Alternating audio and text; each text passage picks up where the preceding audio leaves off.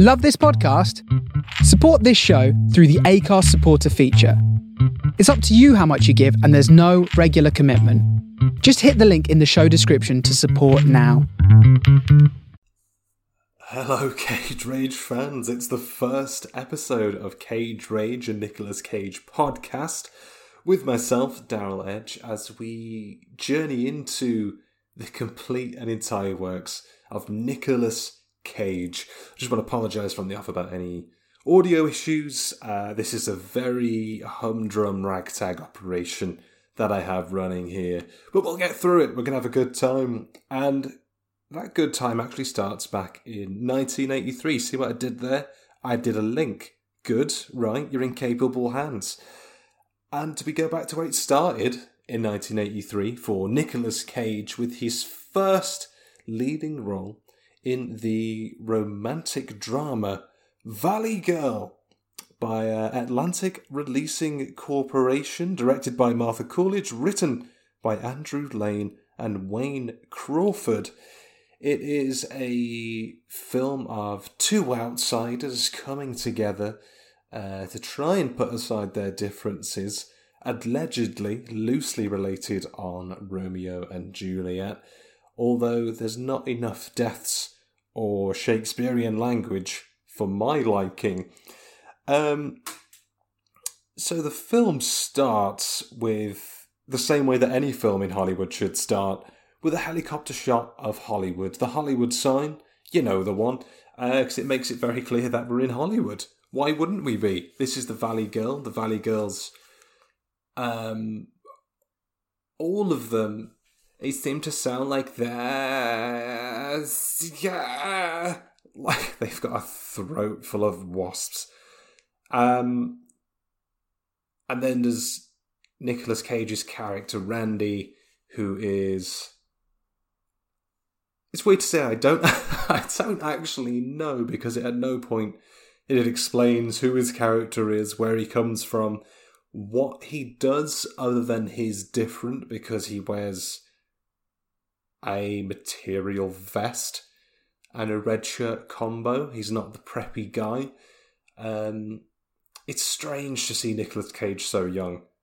It's honestly weird to see his face so smooth, like a smooth peanut. But uh, um, it's quite a downstated Nicolas Cage performance, probably because he was still finding his feet as an actor, I assume.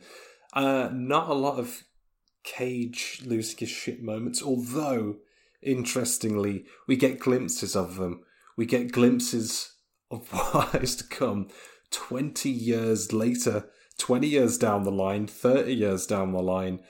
Um, and it was fascinating to see him slowly tapping into that potential that we all know he has. Like him toying with going Super Saiyan, but he's not quite there yet. We've got to watch a hundred more episodes of him charging that spirit bomb before he unleashes it on cinema and Hollywood and history.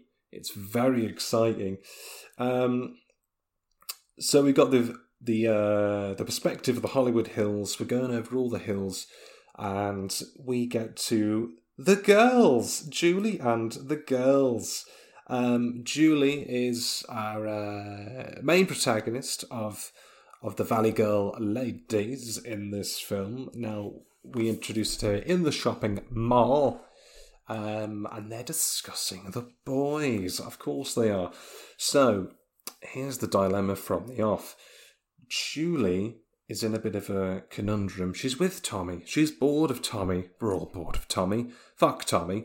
Tommy in this film looks like uh, an evil Will Forte Evil Will Forte, I'm not sure how you say his name.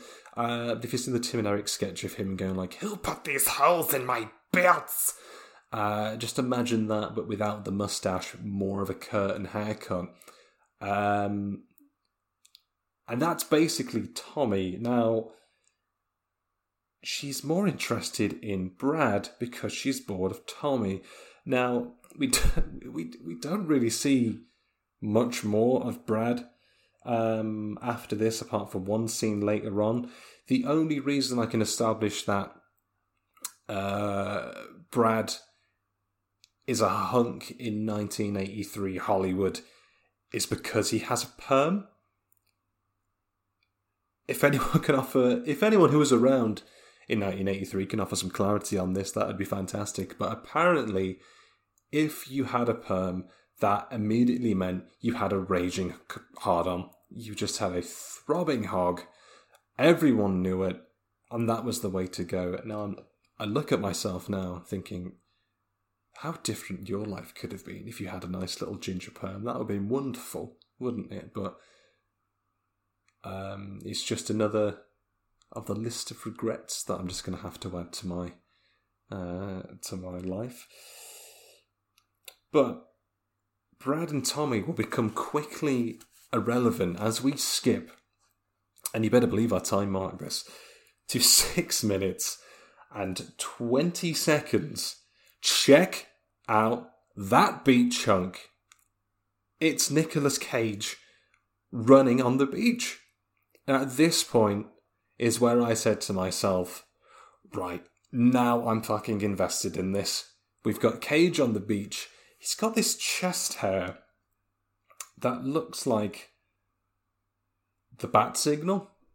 Um, it's just this weird sort of uh, star shaped bat signal on his chest as if to say, um, Don't worry, I won't get the role of the Joker, but that is who I'm largely going to be basing my career around for the next 30 plus years. Um, it makes a few appearances, this chest hair. I'm kind of fascinated by it because uh, I can't grow chest hair. If you've seen me, I might as well have just drawn little lines with a biro pen. It's pathetic, if anything. Nicolas Cage, um, again, putting what fragile and little masculinity I have to shame. Uh, and I wasn't even born at this point. Now, Cage and Julie, you better believe, you better believe that they share a glance, right? Cage is our is our underdog. He's our hero. He's the guy that we're supposed to be rooting for, allegedly. Um, it still seems quite strange um, that Nick Cage of all people was the one they cast as the the punk hero. You just imagine the meeting they had in, in the early eighties, like who like who are we gonna have as our hot punk beach hero who's gonna woo this valley girl? And then they thought, you know what? Nick Cage is the is the teen heartthrob that we're gonna pin all our hopes on in this. I'm sure I'm I mean, don't get me wrong. I'm very happy that he was in this film because it's just another example of his range. Uh, but surely Johnny Depp would have been in the running at this stage. You would have thought. Um, and the poster for this um, does imply he's going to be a lot more punk than he actually is in the film. He's got sort of two bits of dyed, uh, stuck up fringe, a bit of pink, a bit in blue going on in there. Um, he doesn't have any of that in this. He wears a tie at some point. Um, so you know he's edgy, right? Who wears a tie anymore in 2020? I don't. I'm in pajamas recording this because I'm a I'm a, I'm a, I'm a fucking loser. Um, now we've got the established that uh, Nick Cage and Julie like each other. I'm going to be slipping between Cage and Randy um, they're interchangeable. Nick Cage is the sum of his parts and his characters. Um, so just putting that out there. Now we get um, to sort of the party later on. This is where a few things take place. Now Nick Cage's friend Fred. I've said that like this was an autobiography about Nicolas Cage, like he was actually there and wasn't acting. Uh, Randy's friend Fred has overheard the details of the party. He's passed it back to Randy. Randy's not interested. The Valley Girl scene, the Valley scene, that's not what he's into. But Julie's going to be there, right? So you're going to be where Julie is. So they crash the pie. Uh, they head up to, uh, I believe Stacy's house, who's hosting this. Um, and immediately um, people don't want them to be there, but Julie does because um, now she's blown off Tommy at this point. She's not interested. She's approached Brad and his wonderful golden perm, um, and Brad is not interested. He doesn't want to know. Julie's made all this effort for you. She's said no to the most popular guy in the school. I'm assuming it's Valley High. I have no idea what the school is called. You don't really doesn't really bother with that. Why would you? It's not important. Um, what I enjoyed about this scene is that a number of times the camera uh, has a shot of two extras, this guy and a girl dancing in the background, and I think the girl uh, is supposed to go in for a kiss with the other extra um, and then he absolutely palms her off. He just avoids it. He just keeps avoiding it. He didn't want to be any part of it. And they got that shot. This couple gets a, a bit of screen time in this scene, to be honest. And um, the director decided, you know what, that's close enough. We'll get that. I don't have time for this. Um, so I wonder what they're up to now. Do they still think, oh yeah, I was that was my this was my breakout role and I fucked it. I was supposed to be doing a kiss uh, and I went straight for the cheek because I'd only met her five minutes before we started filming. That's the kind of gentleman I am. Um, it's so interesting watching extras sometimes just mouthing. Uh, there's a guy later on who somehow alerts Tommy and his cronies to Randy just by standing in front of them for about five seconds and then gesturing with his thumb, and yet they all understand what he's on about. I wish I was an extra and I could just raise my eyebrows and be like, eh. And yet all the characters would know exactly where I'm coming from. Just imagine. Eh. If you're looking for tips to acting an extra, then uh, just hit me up on Twitter. I'll be sure to help you out. Um, now we also get the start here of a really odd and unnecessary subplot starring Julie's friend Susie and Susie's mother Beth, um, who both look, uh, interestingly look exactly the same age. Um, there's something in the water in America that does not age people. Um, now, Julie and her friends are supposed to be 15 or 16 in this. They look early 20s. Uh, Susie's stepmom looks about 25 at a push. It was a different time in the 80s. It was a free time. I guess you just just married who you wanted, and that was the the end of it.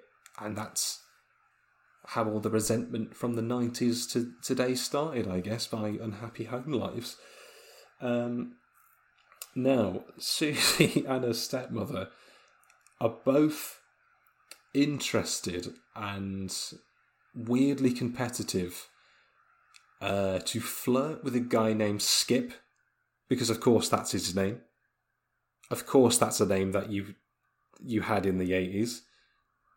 That was no one batted an eyelid if you called someone Skip now that's the opposite side of the same spectrum of naming someone Keith.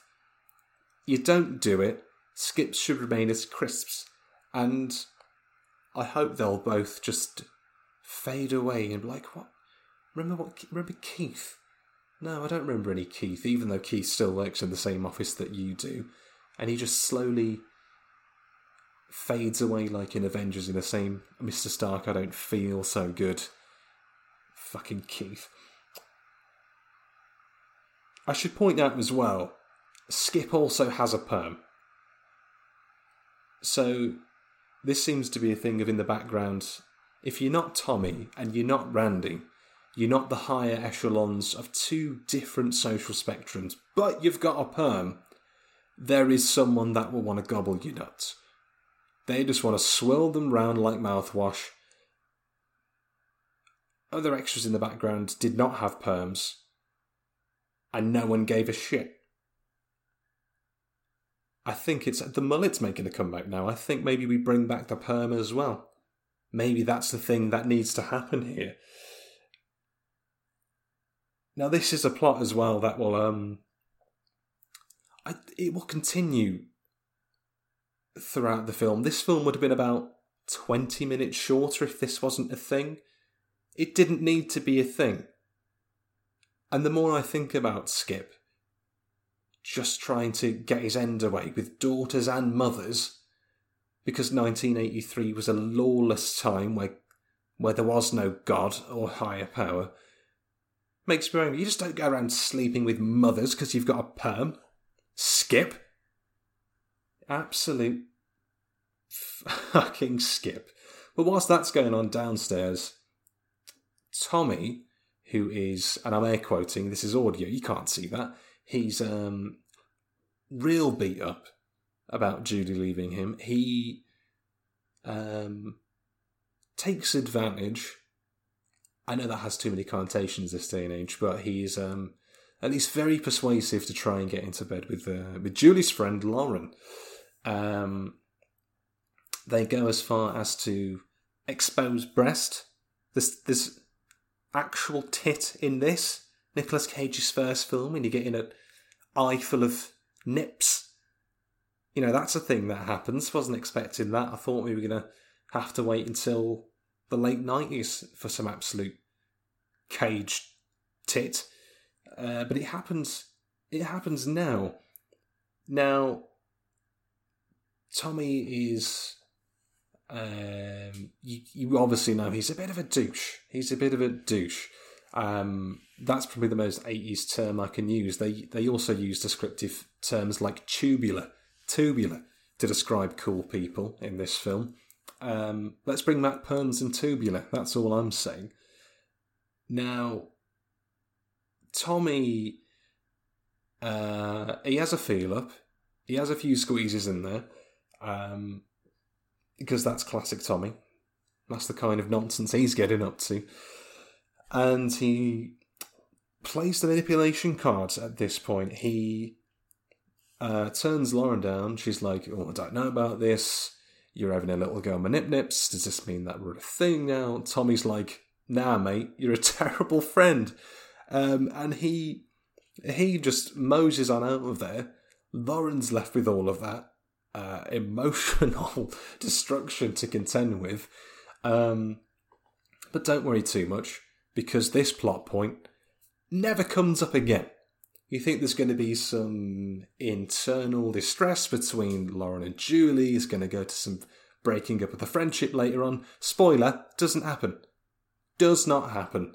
Uh, so Tommy for better or worse, he got away with it. He had a cup of the tea cups. I don't know what size they are. I don't know why I said that. I'm so sorry. He had a cup of the cups. He got away with it scot free. This never comes back.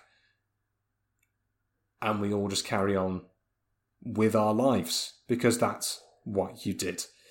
Um, now, after this, Tommy he sees Randy in the party. Randy with his friends Fred. Fred's getting nowhere. They're stuck out like sore thumbs amongst all the preppy kids. Uh, Tommy sees Randy and Julie talking. There's definitely a connection here. They're off to a good start. Tommy doesn't like it. This is where the extra of the thumb comes in. He's like, mm, get a load of get a load of cage over there. He's uh he's after Julie. Me Julie, big Jules. He wants Julie's Julie's. And Tommy says, nah, mate, um, they have a bit of a scrap. We get some of our first cage action scenes that we're to get. He throws some punches in. Eventually, they get thrown out. Um,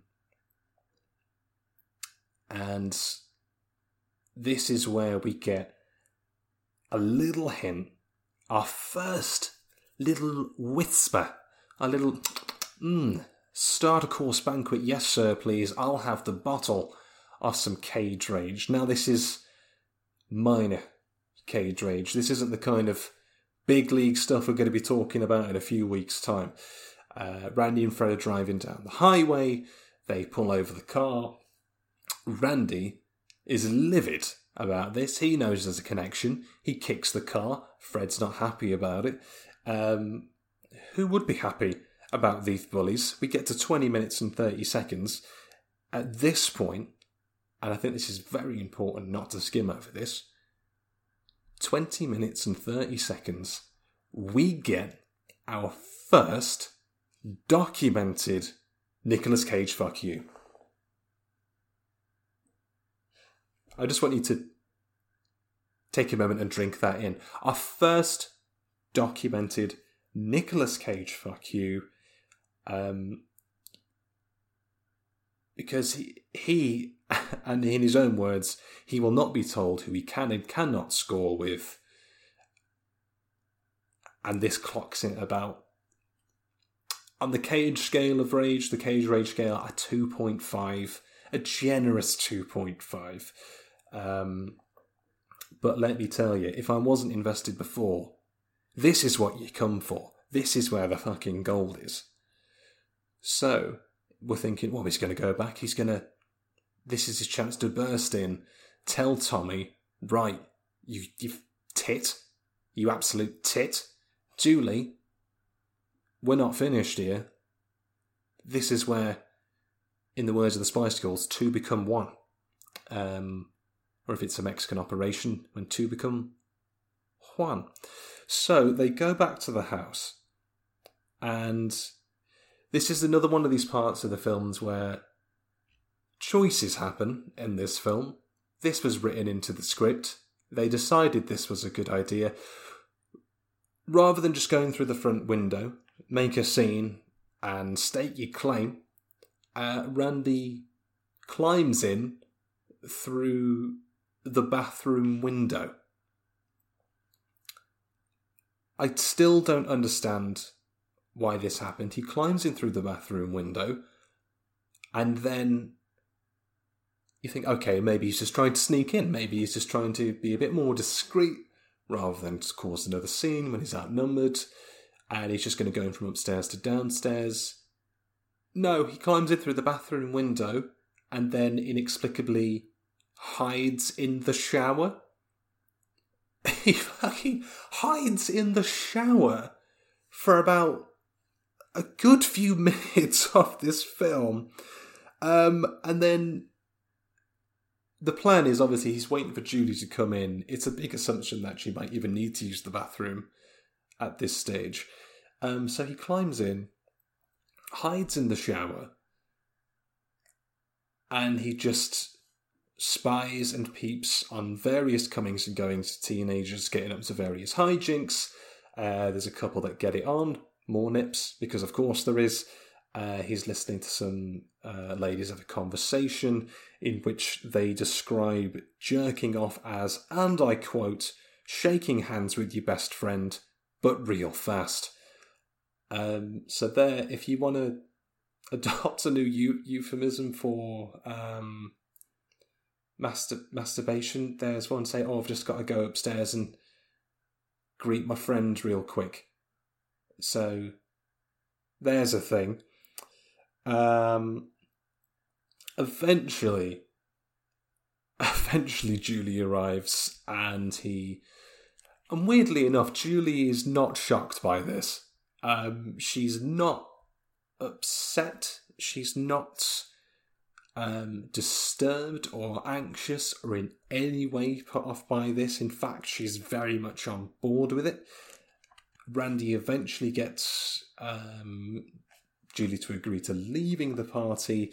Um, she brings along her friend with her, um, and together, Randy and Fred and the ladies, uh, Julie and Stacy, they drive into the city. They drive into uh, Hollywood to the sound of Pat Travers' song "I La La La Love You," with, if anything, a gratuitous amount of location shots and billboards. Um, there's a production of An Officer and a Gentleman going on with Richard Gere, which is, if anything, awfully ignored. They've passed that right up. Um, but here, in between all of this, when they're driving, it's uh, clear they're trying to make sense of like, oh, Randy's a fairly big deal in this part of town. He knows a lot of the characters, he knows a lot of people in and around. Um, and a group of guys that they drive past. One of them does what I can only describe as a kind of sexy wiggle at him, uh, just like a gesti- gesticulating hip shake uh, kind of movement, and you really have to hear this to believe it. Um, he does this squawk laugh 30 minutes and 44 seconds in, and it's not the only time he does it in the film. He does this squawk laugh. It's a real thing. It the best impression I can I, can come up with, and I've been thinking about this since I watched this film last night. He goes, ah! And I probably should have given you a headphone warning there, but it's like, ah! It honestly sounds like someone stamped on a seagull's neck, and that was the sound that came out. Um, this is another a choice that Nicolas Cage has made, which I'm fully on board with. But you know, in the same way that in Jurassic Park, when Jeff Goldblum does that laugh like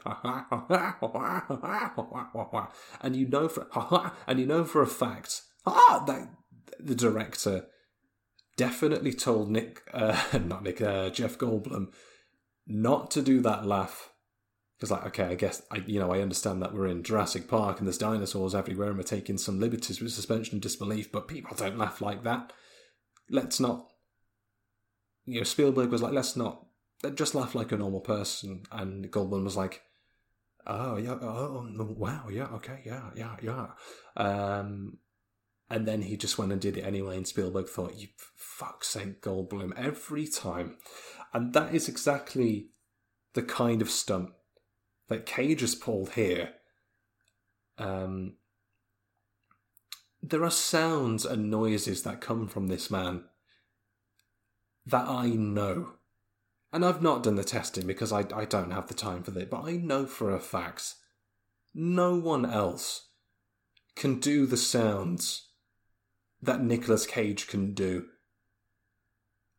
And these are things that we'll touch upon in later episodes, but if you've seen the video online, Nicolas Cage losing his shit, and or if even if you just search uh, Nicolas Cage boohoo in which we're supposed to believe that this is crying, and he just goes, incredible. And you start to understand that you know even at this point in his early career the build-up of momentum and this is exactly why he's an award-winning actor and netflix will not stop giving him films. And good on you netflix for making the brave choice in this economy in this environment to give the people what they want. And by that i mean i mean me. So eventually the four of them they go to this bar. Um it's all red lit. There's a band on. The best way to describe it is like if um, a brew dog was run by vampires. Um, it's got that kind of aesthetic about it. Everyone knows. Uh, everyone knows Randy there. He's a he's a bit of a a known person there. He just goes up to these people who are sat down, and he just gets them to move.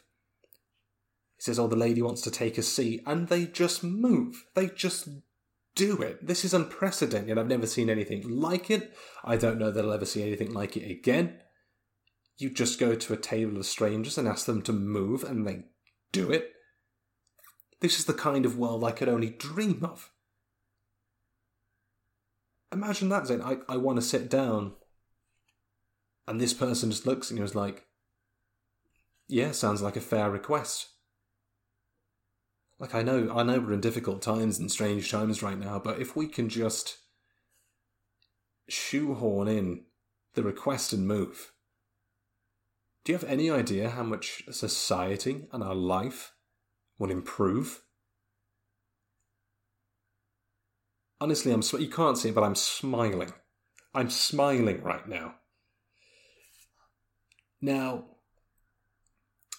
Randy's also uh, at this point explaining to Julie quite on the nose um, about how much better his way of living is.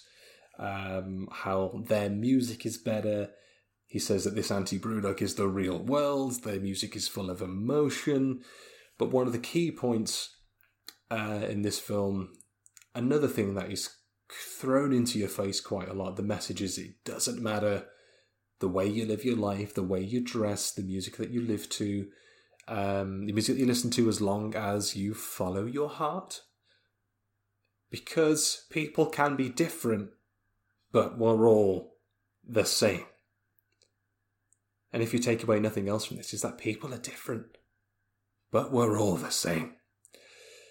Um, and it would have been a bit more palatable at this point if Randy wasn't shouting this into Julie's face, just saying like shouting that she's programmed, um, that she's been built up to live in this way. That's just not real because this is this is classic Randy, and yet, if if crawling through a bathroom window, hiding in a shower, abducting you from a house party, taking you to an environment you have no idea about, and then being shouted in your face by Nicolas Cage that your entire life is wrong, was not enough to put you off of this man.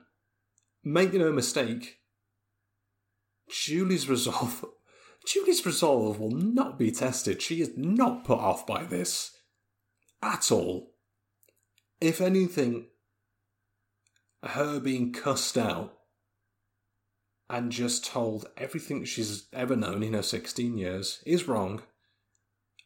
Um, she's, if she wasn't hard for him before, she was now, and because of this, when you've been explained in such a way that you have this connection, they do a kiss.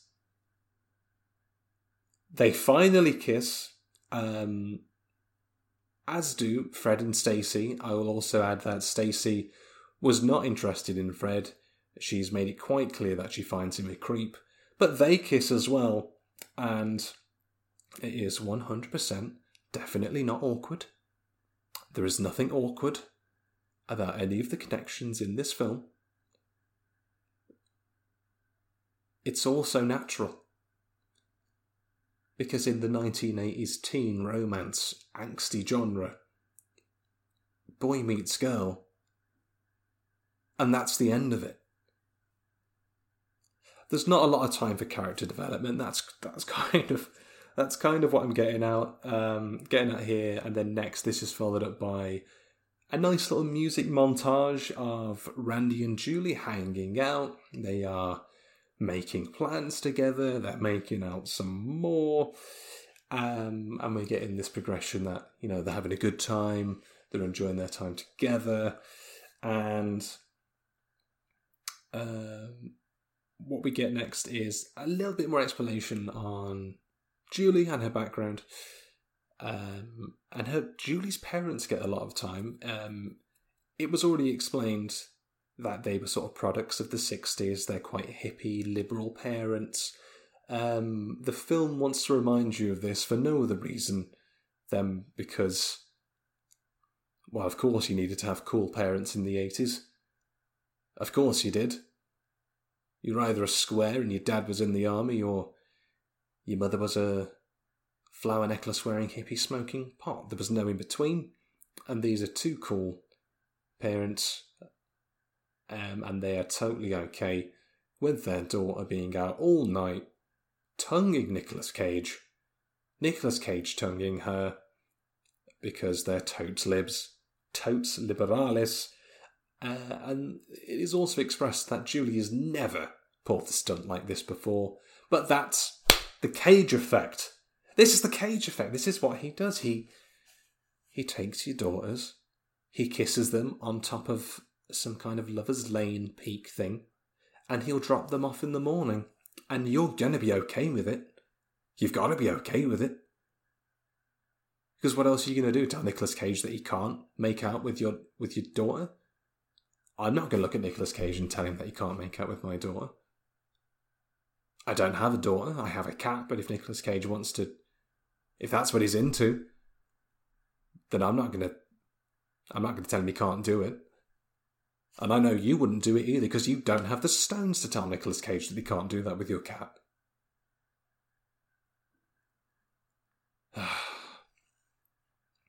Just imagine, like, the car rolls up, your daughter gets out, or, or your son gets out. I'm not. I'm. I'm not going to assume Nicolas Cage's sexuality, even though he's got a goth child. And then Nicolas Cage drops her off. I think, Mum, that's it. That's the rest of my child's life.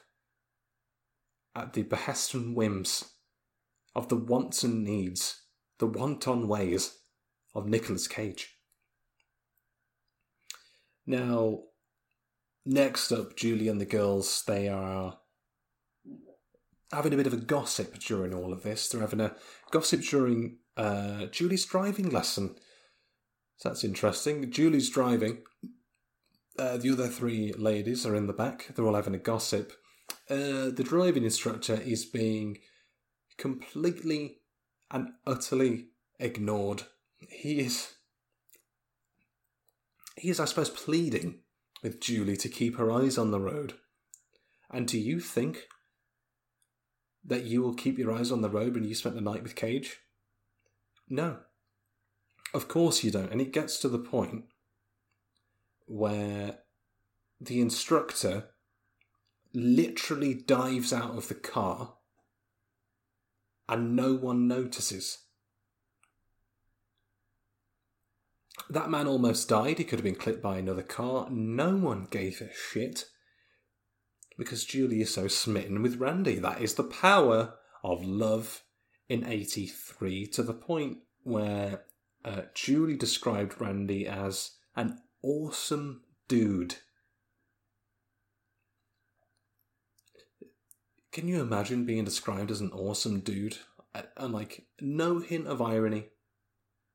It's like, oh yeah, that, you know, that guy's a, you know, awesome dude. My, my, my driving instructor's dead. Um, and there's no way I'm ever going to pass my test now or get rid of this shitty little provisional license because I killed him. And I'm in some way responsible for this involuntary manslaughter. But Randy's an awesome dude. Let's not forget about that. Let's not forget about what a cool guy Randy is. Now we go back to we go back to Beth. Don't you think we've forgotten about Beth? The plot doth continue here in Beth uh, in Beth world, where our misunderstood secondary hero Skip is making a delivery to the residence of Stacy and Beth. Now Beth is only available. Beth takes the delivery, and she's very much wanting a dip in from skipping. She wants skip dip below the hip, and she's giving it some lip. A skip dip below the hip, she's giving it some lip. She's very on the nose with this. She basically says to Skip, Yeah, I've got a daughter, and she's interested in you. Yes, I'm married. But for no other reason, no established reason other than I need to give Stacy some form of dilemma in this film. I want you to raw hog me on this sun boundary in the garden. Now, Skip, I will say, he puts the deliveries first, because if anything's going to come first in this film, it's Skip's deliveries. And I applaud Skip for his restraint. You just don't see that. You just don't see a lot of that. You know he wants to. Because he, Skip, and I'm going to say it, Skip was Stifler before Stifler was Stifler. American Pie watched Valley Girl, and they've based Stifler on Skip. Or was it Stifler? Who was the one that banged the mom in the American Pie? Probably should have googled that before I started recording. Well, Beth is Stifler's mom. That's that's what I'm getting at here. Um, that's probably the one I should have gone for. The mom who got banged, and it was like a whole thing in the early 2000s. Like, ugh, uh, oh! Now we learn that uh, Julie works for her parents at a health food store. Um, Randy goes to visit them, Now we think is there going to be a bit of a confrontation here between Randy and Julie's dad? Absolutely not. They just slap hands because they are the two coolest dudes in this film. There's no tension whatsoever. Um, Randy has a chat with Julie, asks if he can have a Coke uh, because she wants to know what kind of thing Randy drinks. It's a Coke. But Julie's like, oh no, I can't give you a Coke. They supported the war effort. Um, Randy's still into that. I'm still into Coke. You can make a delicious drink and be slightly responsible for a few deaths as long as you're delicious. I think we can all agree on that. If Pepsi were responsible, um, even cherry Pepsi, I hate cherry, but they'd kill like some. I'm going to assume they're war criminals. I could be into cherry in a big way. I could be raged for cherry if I knew that they contributed to the war effort. Because God bless our, God bless our soldiers, right? Yeah. Um, next, we get some more scenes of them, uh, Randy and Julie having a great time. They're kissing and smooching uh, without a care in the world because coronavirus wasn't a thing 30 years ago. Remember when there wasn't a coronavirus? Remember when you could go outside and get toilet roll? Remember when we had hope? I remember. Um, and Tommy, he's seen all this going on. He's seen them at the mall, and he's not he's not happy about it. He looks a little bit sad. Tommy's sad that he's lost out to Nicolas Cage, as we all would be before the acceptance comes into play. And at this point, Tommy tries to weaponize Julie's friends against her. He starts um, whispering in their ear. Um, and the line he uses, which is the tipping point for the for the ladies, is that a gig could scar her for life. A gig could scar her for life. Little did Tommy know that in 30 years the Marvel franchise would scar us all in one way or another. So, you know, love him or loathe him, this man was a prophet. This man knew things that we couldn't even have dreamed of. All you had back in 83 was the, you know, the after effects of Lou Ferrigno as the Incredible Hulk. We couldn't have known about the click in 83. We had Tommy knew. Tommy knew two things that was that Spider Man and the Marvel franchise was coming, and that Nicolas Cage was raw dogging his girl. And we laughed at him because he was a preppy guy. He was a jock. I think there's just I just think there's a lot to be learned from this. You can take a lot of films at face value, but if you're accepting the underlying messages, what's not being said, that's how you start getting the brain cogs turning. Am I right? I'm not wrong. I'm not wrong. Now, the girls have a sleepover. Uh, the ladies are teasing Julie, saying if you're going to be the Randy, you can't go to any more parties because that was what life mattered for back then when you were of a certain age. Um, Skip calls up. He's looking for some sweet, sweet MILF action, but he just gets Stacy. Uh, nothing against Stacy, nothing against Stacy, but that's not what he wanted. Um, and now she invites Skip over. Uh, Skip says, "Nah, I've got some shit to do. Uh, that shit does not involve you. It involves me porking your mother."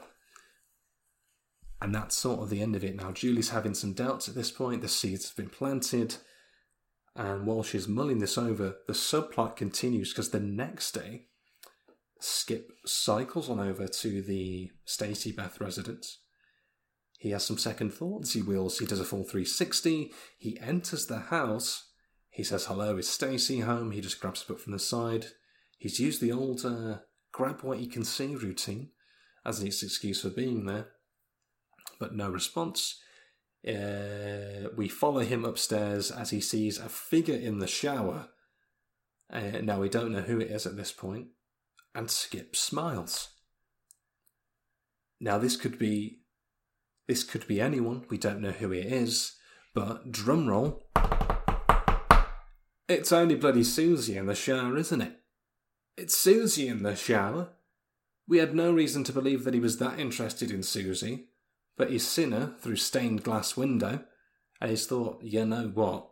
The apple doth not fall far from the smeth tree, and he gives Susie a porking.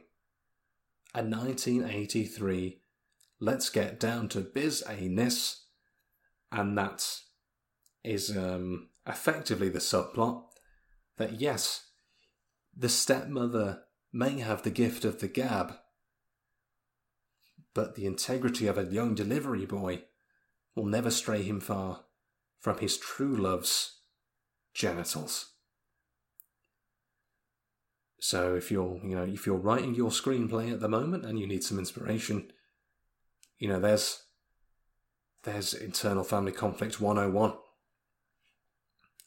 Now, going back to the main plots, uh, Julie clearly conflicted. She doesn't know what to do. Does she stick with Randy, who she's got these feelings for? Does she go back to Tommy because that's what her friends want? Um, and her dad here actually gives like a really solid piece of advice. He shows us some pictures of him when he had longer hair in his hippie heyday, in his prime time of the uh, the sixties, and he shows her these images and he says like, "Look, um, it doesn't matter what clothes people wear. It doesn't matter the way that other people want you to be. None of that matters as long as you know what you want and you follow your own heart. You dig? And so far, this is the most sensible thing that anyone has done in this film. Yes, you know, we're gratuitously aware that he's a hippie, but he's a hippie with a brain. God damn it. Uh, and it's actually a, quite a good message, if nothing else. It's a very nice message. You do you. You do you. Don't worry if Nicolas Cage is coming at you with his score cloth. Don't worry if Tommy's coming in with his curtain hair. And it is a beautiful curtain haircut. I used to have one myself when I was four. We all had one in the early 90s, if you were a guy. If you're listening to this and you were a child of the 90s, don't act like you didn't.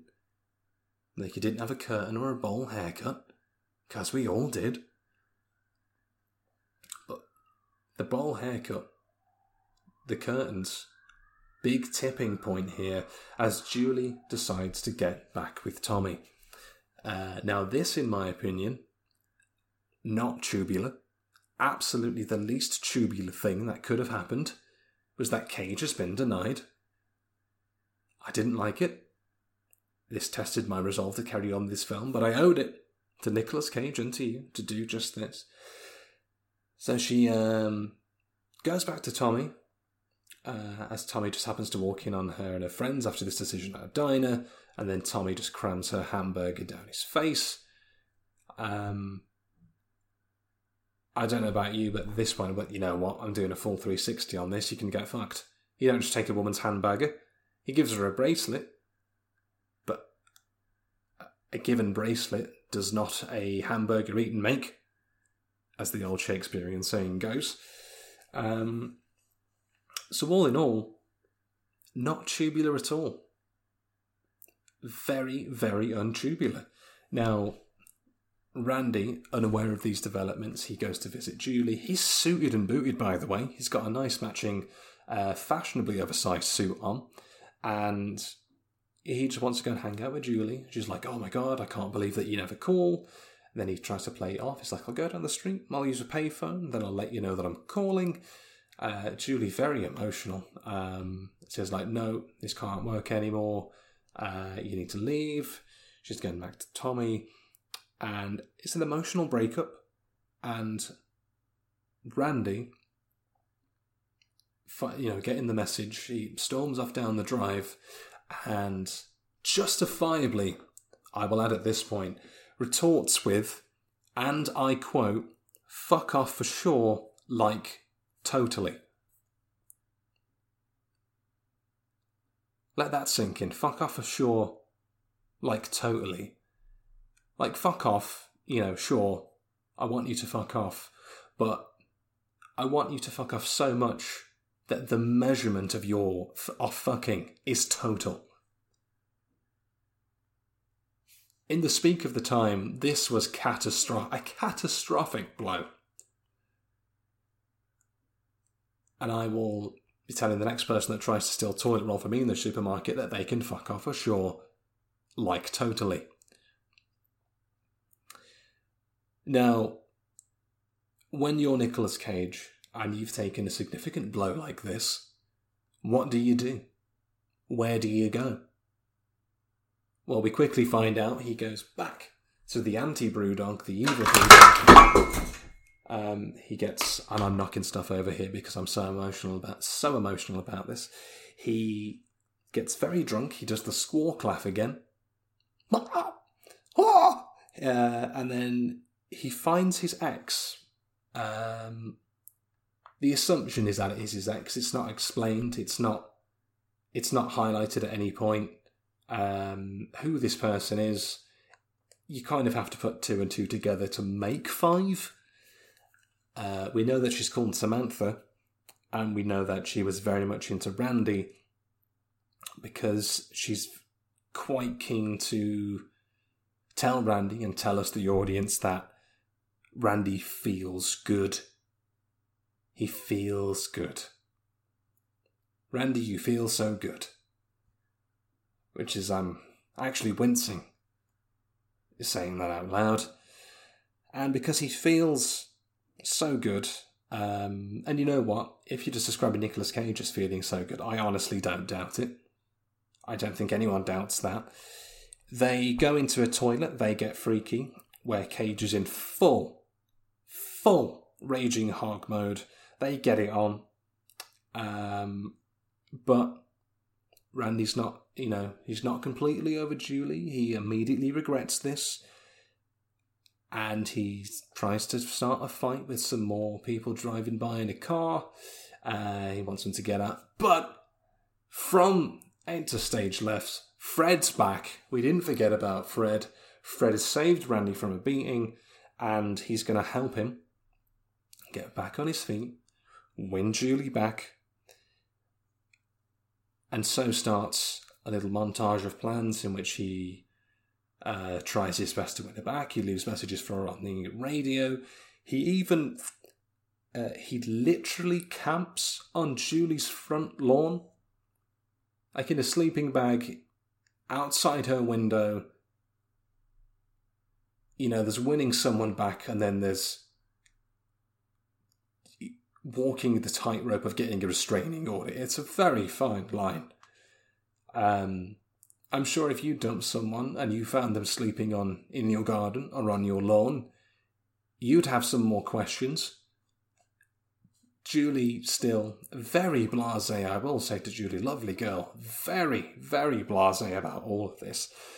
Um, we also get the second, the only second bit of backstory that we really get on Randy. We don't know much about him at all, um, other than he's a cool outcast. Um, when it it is heavily implied that he works at a cinema, uh, as Julie and Tommy are going in to watch a film. Although Randy gets a a, uh, a steaming hot, a nice oven temperature zinger that he throws in here. Um, where he's wearing 3D glasses and Tommy asks him, Is this in 3D? And Randy replies, No, but your face is. So, uh, 1 0 to Nick Cage. I think we. 1 0 to Nick Cage on the Cage Zingers. Um, so, you know, you can take that one if you're ever in a 3D environment, tell someone that their face looks 3D, and to fuck off totally your 3D face can fuck off totally. And they've got nothing. They've got nothing. Their soul will cease. Now, by this point, it's prom night, because of course it is. It's the 80s. Of course it's prom night. Uh, Josie Cotton um, is doing some songs. Now, Tommy's made a reservation for him and Julie at the Valley Sheraton Again, we're not. It's not explained what this place is. Is it a restaurant? Is it a hotel? Is it a strip club? I don't know what it is. Uh, you, we don't ever find out. Uh, now, Julie's parents see off the couple. Tom's got a chauffeur, because you know he's a big deal. Uh, they go to the prom. Randy and Fred infiltrate the prom. Um, I say infiltrate. They, it's more that they just walk in and hide behind a curtain for a bit, behind some material. Um, it's not much of a plan. Randy does comment on this. He's like, well, what's the next stage? And Fred said, no, no, no, next stage. This is it. This is this is simplicity at its finest. So they just walked into the prom, weren't questioned about it once. And Randy, he'd think, you know, you're you're my best friend. I thought you might have some kind of plan here. Uh, no, there's no plan. But Randy because he's a chill dude when he's not drunk and banging women in toilets, is completely okay with this. Uh, now, I know you're wondering, I've said prom in the 80s, you're wondering, Daryl, is there punch? Is it in a punch bowl? Does that punch get spiked? The answer is yes, yes, and yes, dude. Totally tubular. It gets punched. It gets spikes we get that spiky punch. I, to this day, I am 28 years old. I have no idea what, what prom punch is. I want some. I want it spiked so I can have that true permtastic tubular experience and be an awesome dude. Um, they don't get caught. There's a teacher dips his finger in. Um, he says it's a bit flat. They have a little sigh of relief. Hardy, hardy, ha. Now, Julie and Tommy are moments from being announced as the prom king and queen. There was no indication that they were a good couple at any point up until any stage up until now. No indication that they were a good couple. Um, but they've been back together pff, a day, and now they're winning prom king and prom queen. Really? I didn't win prom king. I didn't even get a sniff or a hint of prom queen. I got told I was one of two best jokers in an award that was just to palm me and Troy off and shut us up. That's all I got. And I've got nothing to show for it since. Except this podcast, which I'm pinning all my hopes on. Because I'm definitely not redundant. Now, Randy approaches Tommy um, he hits him in the face.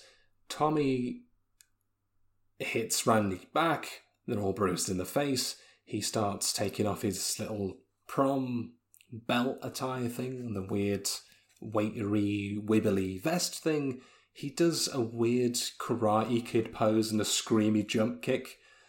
Um, completely unnecessary because you would have thought from looking at Tommy that he could hold his own, but Randy, um, in possibly one of the only sensible things he does all film, he kicks Tommy in the dick. He kicks him square in the gingangoolies, punches him in the face, um, takes Julie, and they they go to escape. Um, Tommy and cronies pursue. A food fight ensues Again, because of course it does. What is a prom without a food fight and spiked punch? And then they vacate the premises of the prom. They take Tommy's car. Tommy's chauffeur, who I'm who I have to believe has been paid to pick up Tommy, is has no questions when Tommy and uh, when Tommy doesn't turn up, and Randy and Julie get in the back, and he takes them to the Valley Sheraton. An absolute gross injustice of power, inexplicably ignoring his own duties, just taking two minors to wherever the hell it is they want to go. Um, and then they drive off. Julie and Randy are all happy in the back of the car. Julie takes off Tommy's bracelet throws it out the window. In you know an act of solidarity. Tommy's behind me. I'm casting off all of these memories, and they go to the Valley Sheraton. Um, as the credits start rolling, and we see a highway, they go to the Valley Sheraton to, I'm assuming, fuck like absolute beasts. Just raw dog each other. Just go absolutely mental. Um, and completely soil a room in someone else's name. And that's it. That's Valley Girl. That um you know, it's boy meets girl, that classic Romeo and Juliet plot. There was no Montagues, no Capulets, no one died. There was no rhyming. Um, there was some partial nudity. Nicolas Cage fucked a woman in the toilets. He did a squawk laugh. We got a 2.5 on the Nicolas Cage losing his shit scale. Um, he kicked a car. And we got some nice music as well. This, as the first full film, uh, Nicolas Cage's first full leading role acting credit, it was a nice, it was very nice. It was a nice introduction. Um, wasn't a brilliant film, wasn't terrible. Um, as a normal film, I think I'd probably give this a 4.5 out of 10, maybe a 5 if I'm being generous. As a Nicolas Cage film, 10 out of 10, obviously, uh, because he doesn't do bad films. Um, and he's one of the few actors that if he said suck me off, I'd do it. I wouldn't even question it. Um, so this gets a bronze cage from me. This gets a bronze Nicolas Cage um, out of a possible golden cage. I do not. I do not give out the golden cages often. I don't give them out willy nilly uh, because I'm I'm a cage fan, but I'm not a madman. Let's make that v, v clear very clear right now.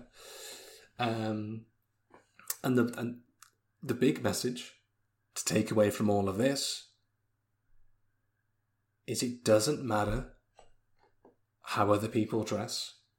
It doesn't matter how other people want you to be. It doesn't matter what music people want you to listen to, the way they want you to eat, or what they want you to drive, or what they want you to do with their lives. All that matters is following your heart and getting raw dogged by Nicolas Cage. And I think that's an amazing message to end the first episode on of Cage Rage, a Nicolas Cage podcast. Thank you very much for listening. If you have been, thank you for sticking with me. Um, there's at least a hundred more of these to come, and I am very, very excited. Um, so until the next one, keep on, keep on caging, and I'll see you then. Bye bye.